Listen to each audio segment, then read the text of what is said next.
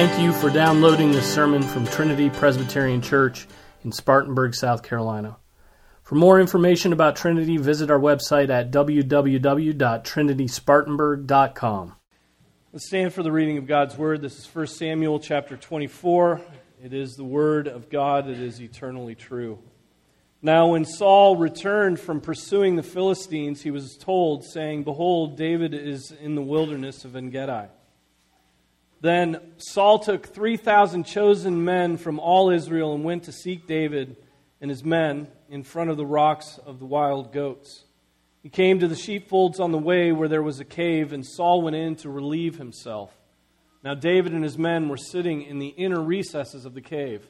The men of David said to him, Behold, this is the day of which the Lord said to you, Behold, I am about to give your enemy into your hand, and you shall do to him as it seems good to you. Then David arose and cut off the edge of Saul's robe secretly. It came about afterward that David's conscience bothered him because he had cut off the edge of Saul's robe. So he said to his men, Far be it from me, because of the Lord, that I should do this thing to my Lord, the Lord's anointed, to stretch out my hand against him, since he is the Lord's anointed. David persuaded his men with these words and did not allow them to rise up against Saul. And Saul arose, left the cave, and went on his way. Now, afterward, David arose and went out of the cave and called after Saul, saying, My Lord the king. And when Saul looked behind him, David bowed with his face to the ground and prostrated himself. And David said to Saul, Why do you listen to the words of men, saying, Behold, David seeks to harm you? Behold, this day your eyes have seen that the Lord had given you today into my hand in the cave and some said to kill you, but my eye had pity on you. And I said, I will not stretch out my hand against the Lord, for he is the Lord's anointed. Now, my father, see. Indeed, see the edge of your robe in my hand, for in that I cut off the edge of your robe and did not kill you. No one perceived that there is no evil or rebellion in my hands, and I have not sinned against you, though you are lying in wait for my life to take it. May the Lord judge between you and me. May the Lord avenge me on you, but my hand shall not be against you. As the proverb of the ancient says, out of the wicked comes forth wickedness, but my hand shall not be against you. After whom has the king of Israel come out? Why are you pursuing a dead dog, a single flea? The Lord therefore be judge and decide between you and me, and may he see and plead my cause and deliver me from your hand. When David had finished speaking these words to Saul, Saul said, Is this your voice, my son David? And Saul lifted up his voice and wept. He said to David, You are more righteous than I, for you have dealt well with me, while I have dealt wickedly with you. You have declared today that you have done good to me, that the Lord delivered me into your hand, and yet you did not kill me. For if a man finds his enemy, will he let him go away safely? May the Lord therefore reward you with good in return for what you have done to me this day. Now behold, I know that you will surely be king, and that the kingdom of Israel will be established in your hand. So now swear to me by the Lord that you will not cut off my descendants after me, and that you will not destroy my name from my father's household. David swore to Saul, and Saul went to his home, but David and his men went up to the stronghold. This is the word of the Lord. Be seated.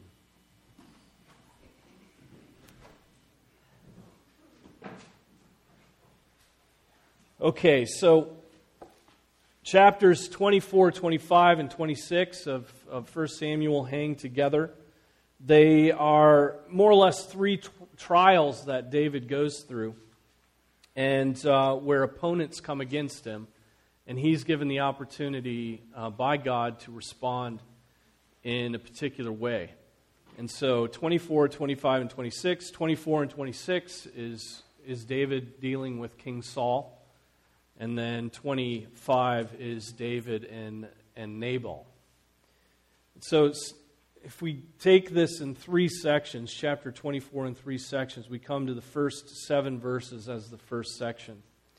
Notice that Saul remember in the, in the previous chapter, Saul was called away. He was pursuing David, and then all of a sudden at the end, the Philistines rise up against Israel, and so Saul is called away, and David is saved in that situation by God's providence.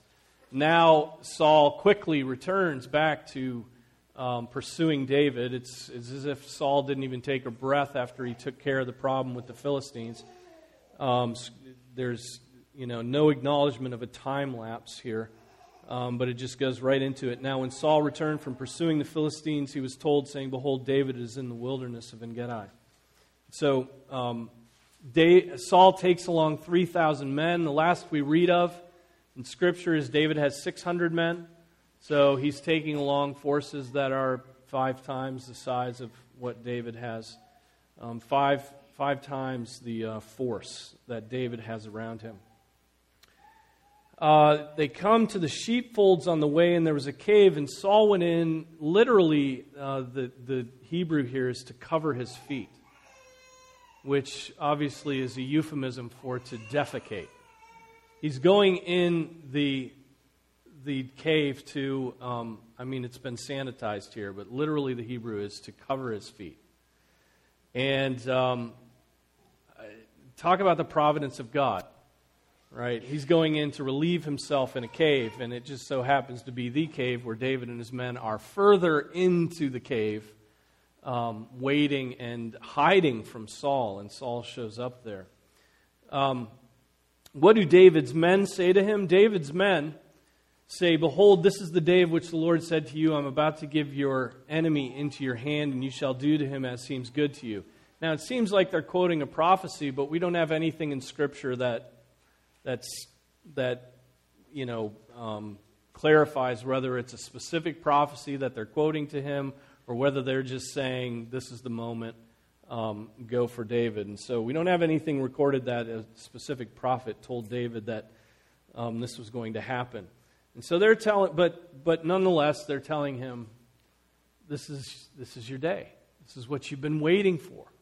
David, go in and take Saul. You can kill him, and the kingdom will be yours. And so they're telling him that. And what does David do? David arises, and perhaps he went thinking, okay, they're right. And he pursues Saul, and he gets to Saul. And what he does is he cuts off the edge of Saul's robe secretly. Somehow he was able to do that without, without Saul noticing. And, and then he goes back, and immediately after that, look at verse 5. It came about afterward that David's conscience bothered him because he had cut off the edge of Saul's robe. His conscience bothered him. Now, why was it that his conscience bothered him? It seems like a rather insignificant thing that he did, cutting off the edge of somebody's clothing, cutting off the edge of somebody's robe. But the fact of the matter is, is that's not an insignificant thing. It's a very symbolic act, right? The tearing of garments was, is always in the Old Testament a sign of of um, being undone or of the changing of one king to another, right? Or the, the taking of robes and giving them to somebody else. Um, here, David is essentially saying, The kingdom is mine by, by tearing the garments of King Saul. Right? And so that's why his conscience bothered him. It's not that he just he messed up a piece of clothing. Right? It's that he went to he went to Saul and symbolically, without killing him, killed him. Right? He symbolically said, The kingdom is mine by tearing Saul's garments here. So that's why, that's why there's this, this heavy weight on the conscience of King David. Um, he's, he has indeed, in a sense, followed the advice of the men who are around him.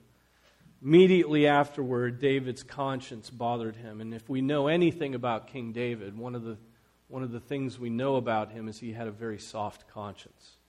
And that's a gift from the Lord. That's the work of the Spirit, right? To have a soft conscience, that when you sin, to feel the weight of it and immediately repent. When Nathan goes to him, he, he immediately, when Nathan the prophet confronts him when he commits uh, murder and, and uh, adultery, he immediately acknowledges that he did that sin and sinned against the Lord.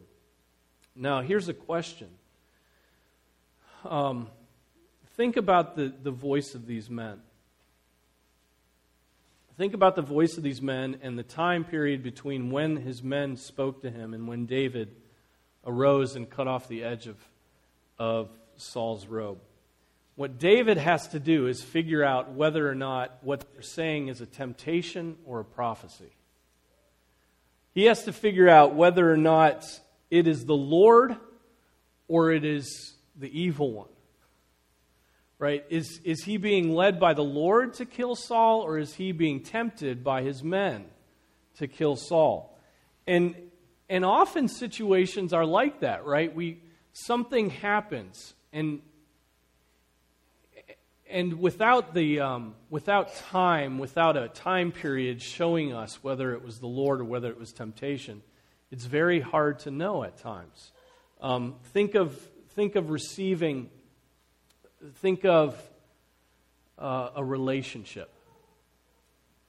Think of a relationship that the Lord gives to you. You know, there may be times where you think, oh, finally a relationship, and yet it's the Lord testing you, not the Lord providing for you. Right? It's the Lord disciplining you and saying, okay, no, there's this test that I want you to show that you love me more than this. Or it's, so it's a temptation. And yet, on the other hand, um, perhaps it's the Lord providing. And how do we discern those things? A job, taking a new job. Is it going to be, is it, is it a temptation or is it the Lord? Um, getting an education, uh, an inheritance, receiving an inheritance. We'd all be like, oh, praise God, you know, there's this windfall and God has provided. And yet there's enough in Scripture to say that when, when money comes, watch out. Right? The rich are warned time and time again, right? And money um, is the root of all, the love of money, right, is the root of all kinds of evil. And so, how do we know whether it's the Lord or whether it's not the Lord in these situations? Well, we avail ourselves of the, the means that God is, has given to us to discern His will. We go to the Word, we go to prayer we seek counsel from wise people, right? We, um, we apply the general principles of the word to a specific situation, right? You take the general principles. Okay, what has God said about money? Well, I better apply that in this windfall that's come to me, right?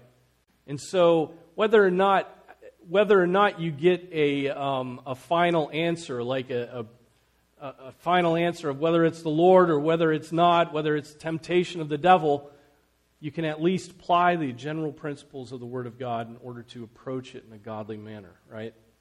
Um, we apply the Ten Commandments, right? We apply the moral law in a very uh, in every situation that comes along, and so uh, I think that's something that we all face. It's discerning the will of the Lord. But David David here has a quick decision to make, doesn't he? Saul is in Saul is in the bathroom in the cave. And his men say, "Ha ha!" And he has to decide what to do. Um, praise God, he only cuts the robe, but even still, in cutting the robe, he has gone too far. He has gone too far um, David's, David cuts the robe, and it, the word here is not conscience, it's heart. It's the word that the, the Hebrew uses here. His heart bothered him, right? The heart and the conscience being um, equated by the translators of this. David cuts, cuts the robe, his heart bothered him. Tearing of the robe was, was symbolic, as if David is saying, The kingdom is mine. Verse 6 Now, he, he repents. He says to his men, Far be it from me, because of the Lord, that I should do this thing to my Lord, the Lord's anointed, to stretch out my hand against him, since he is the Lord's anointed. The Lord's anointed, the Lord's anointed, twice in there. The Lord's anointed. Why does he not want to stretch out his hand against Saul? Because God raised him up. God raised him up. Why would a man think that he can bring down what God has raised up? And so David acknowledges this. This is the Lord's anointed. Samuel, anointed this man to lead the people of Israel, and I cannot take it away from him. Um, he had suffered wrong, but um, he did not repay evil with evil, at least as far as killing King Saul. Remember what Scripture says see that no one repays another with evil for evil, but always seek for that which is good for one another and for all people. Right? So David is, is uh, showing us that example. Now, the, the next verse, again, another translational problem here. David persuaded his men with these words and did not allow them to rise up against Saul. The, the Hebrew here is way more, way more explicit. Persuade is the wrong word. The, the word persuaded, it's much stronger. It means more like tear apart. He tears into his men for what they did to him. David tears into his men with these words and did not allow them to rise up against Saul. So apparently, when he comes back with this piece of the robe, they want to say they want to go finish the job. And he tears into them and he says, No, absolutely not. You may not do that. Um, it seems they would have killed Saul if he had not teared into them. There, there's, I mean, this, I mean, think of the applications of this. David, David is, is raw because his conscience is bothered, right? From symbolically killing Saul. David is raw from that, and that that um, that uh, wound in his conscience leads to his zeal in opposing the sin of other men. Right? That wound in his own conscience leads to zeal. He, he stops his men from doing what they wanted to do. And let that be a lesson to us. There is a time to tear into those who are set on sin. Right? This is Nehemiah at the end of Nehemiah. There's a zeal that tears hair out when sin is being committed. Right? Second section is from verses 8 through 15. Um, David's, this is David's explanation of what happened in the cave. And think, I mean, all through this, what do we get a picture of? We get a picture of David's humility. I mean, what does he first do? Now, afterward, David arose and went out of the cave and called after Saul. Saul, Saul has left.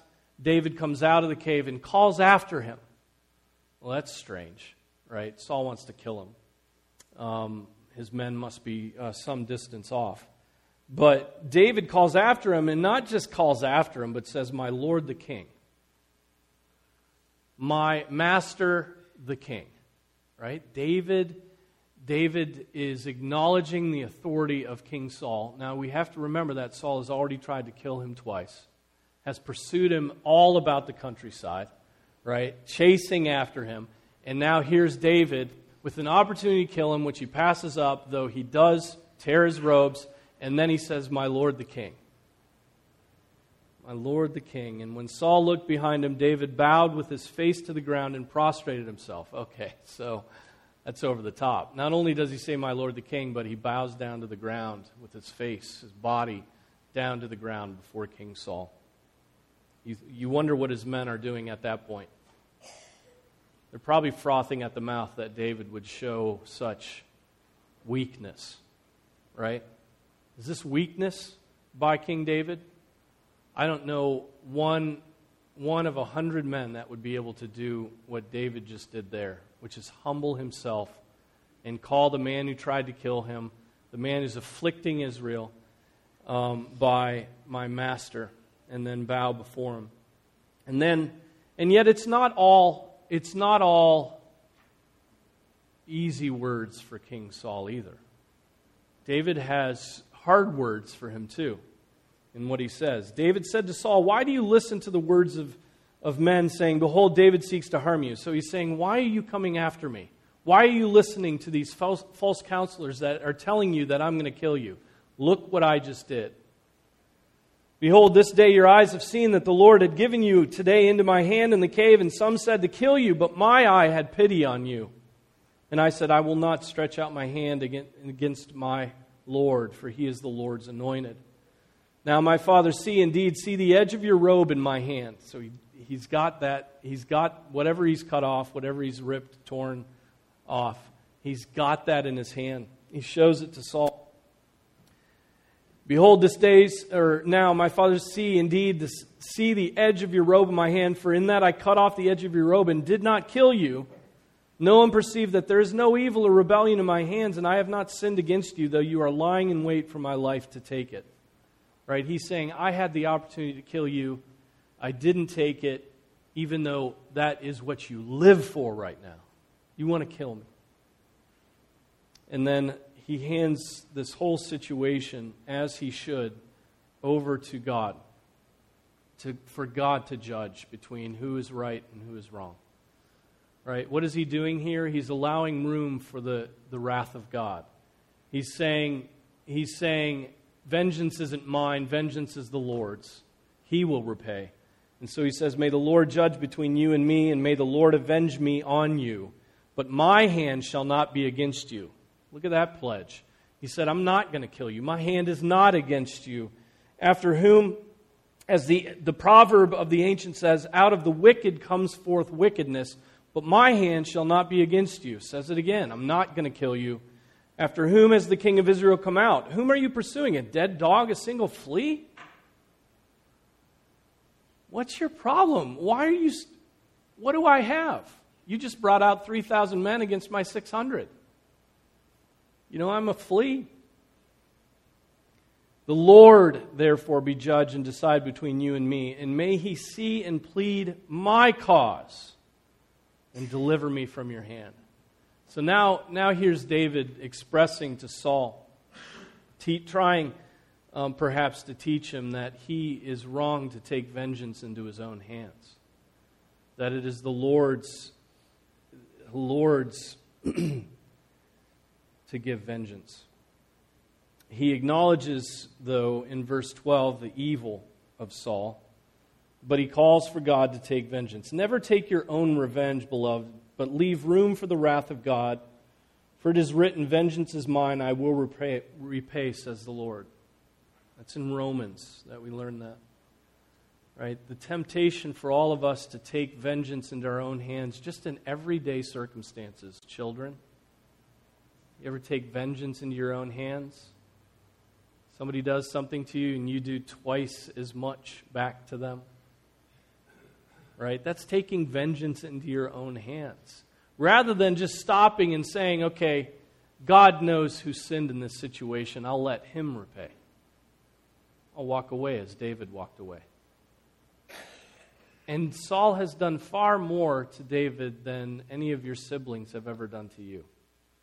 And yet David's able just to walk away and place us in the hands of the Lord. Now, I pick on you children, but adults have the same problem with vengeance. We can't get through a day without driving and taking vengeance into our own hands, in a sense. Right? Um, let alone this situation here. We must leave room for the wrath of God. If someone indeed does sin against us, as Saul sinned against David, it is not our role to take vengeance into our own hands. You know why? Because our vengeance will pale in comparison to the vengeance of the Lord. God's vengeance will be perfectly just. And there are good reasons to wait for the vengeance of the Lord, right? His vengeance will be so much more just and so much more thorough than yours would ever be. And you would be adding sin to sin. All right, so verse 16 through 22 is Saul's response. We see the humility of David, and yet we also see the rebuke. He's calling out um, Saul's evil. Um, you're pursuing me, and you have no reason. You've, you, you've been evil against me, and I haven't returned that. And then David, or then Saul responds. And notice his response. When David had finished speaking these words to Saul, Saul said, Is this your voice, my son David? Notice that word there my son David. Um, we haven't seen Saul calling David my son much, have we? we haven't seen this. Jonathan is his son, and he's afflicted Jonathan. And yet here he is acknowledging that David is his son. It's almost as if now Saul has seen the righteousness of David and he knows, as he says in a few verses, this man will be king. And so he's saying, My son, as if to say, You are the rightful heir right? You're the rightful heir. You are the one who will inherit the kingdom. You are my son. Um, Is this your voice, my son David? Then Saul lifted up his voice and wept. Saul lifted up his voice and wept. What kind of tears are these from the apostle? I mean, not the apostle, from the king. What kind of tears are these from the king? Um, some remorse, perhaps. He regrets his actions. Um, it's perhaps a guilty conscience being afflicted as he sees the righteous actions of David, him doing what he cannot do. Um, it could be self pity, right? It could be that I can't I can't ever do right. And here's David who has the opportunity to kill me and he does right. I mean, I can't ever do right. It could be self pity. Um, we don't know. But he said to David, You are more righteous than I, for you have dealt well with me while I have dealt wickedly with you. So at least he's willing to acknowledge that he's in the wrong. He's done wrong. He has, he is uh, afflicted David. You have declared today that you have done good to me, that the Lord delivered me into your hand, and yet you did not kill me. For if a man finds his enemy, will he let him go away safely? The answer to that is no. Right? That's not usually what happens. If, the, if, the, if you fall upon your enemy, your enemy doesn't go away safely. May the Lord therefore reward you with good in return for what you have done to me this day.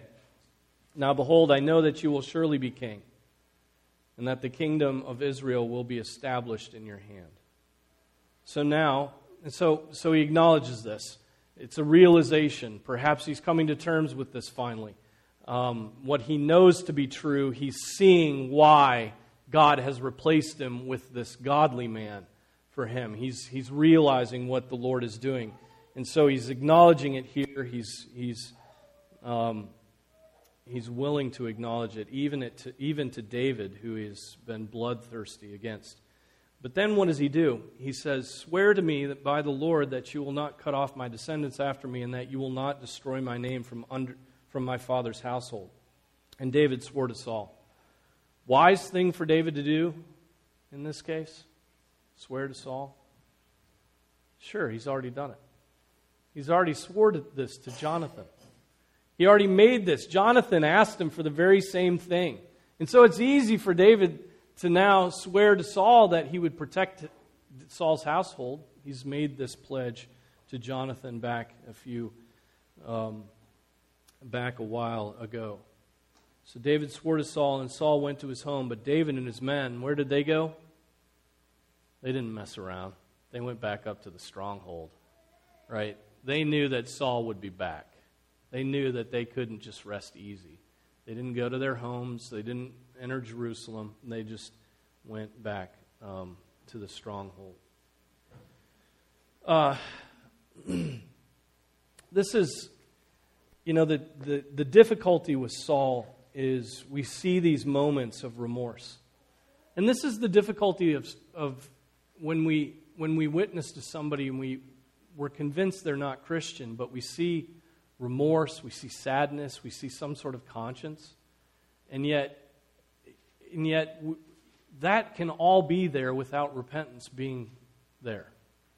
Right? There can be sadness. There can be great sadness without repentance. We have an example of that in Judas. He regretted what he had done, right? And yet he goes out and spills his guts in the middle of the field. Right? We have the example in, in Hebrews 12. we have the example in Hebrews 12 of Esau Um, Pursue peace with all men and the sanctification without which no one will see the Lord. See to it that no one comes short of the grace of God, that no root of. I mean, think of this in regard to Saul. Be at peace with all men, right? See to it that no one comes short of the grace of God, that no root of bitterness springs up, causing trouble. That's Saul. And by it many be defiled, that there be no immoral or godless person like Esau, who sold his own birthright for a single meal for then, for you know that even afterwards, when he desired to inherit the blessing, he was rejected, for he found no place for repentance, though he sought for it with tears. Right? Remorse, great sadness, great weeping, great um, uh, just um, uh, great um, emotion can be present in unregenerate people over sin. And yet, it's not repentance because it's not done as before the Lord. It's not done for the glory of the Lord. It simply is self referential sadness. It's self pitying sadness. It does not rise up to a conscience before the holy God like David, right? What does David say? Against you alone have I sinned right? He poured out his tears when he sinned, but he knew that it was before the Lord that he had sinned. Saul, he's self pitying. He's self pitying, and we know this isn't repentance because of what he does in the coming chapters. He just continues to go after King David. Right? He continues to go after him. So this passage, it shows us the godliness, the Christ likeness of King David. As a man after God's own heart, he knew the commands and did them. Right? He knew them and he did them when disobedience would have been by his men accepted and expedient. Right? His disobedience in killing Saul, everybody would have rejoiced. He could have done it and had everybody on his side. Consider the last time that you were tempted to sin and you you would have had everybody's congratulations in that. Hard, hard position to be in, right? But how wonderful it is when we have those around us who warn us when we're tempted and say, no, don't do it. And how that strengthens us. Here's David when everybody's saying yes, and he resists, right? That's godliness. That's godliness. That's Jesus that's Jesus in the Garden of Gethsemane, right? Pouring out his soul. And everybody would have said, Oh, Jesus, you know, you don't have to die. You don't have to die. Just, just stay with us. And yet Jesus says, Not my will, but your will be done. Right? Everybody, everybody is encouraging him the wrong way, and yet he has one thing in mind, which is the will of his Father in heaven. Think of Jesus' death. He could have called on a legion of angels. He could have um, destroyed his enemies, but he rather did the will of his Father in heaven. That's what he did. And in the end, he was highly exalted because he did the will of the Father. So we should learn from that, shouldn't we? We should learn from that. Let's pray. Our Father, thank you for Jesus. We thank you that David knew Jesus and that your spirit was within him, working Christ's likeness into him. And Father, I pray that when we, when we are surrounded by yes men who, who are counseling us to do what would be wicked, Father, that we would have a conscience that's bound by your word. Father, and not by our. I pray that we would fear you and not fear man.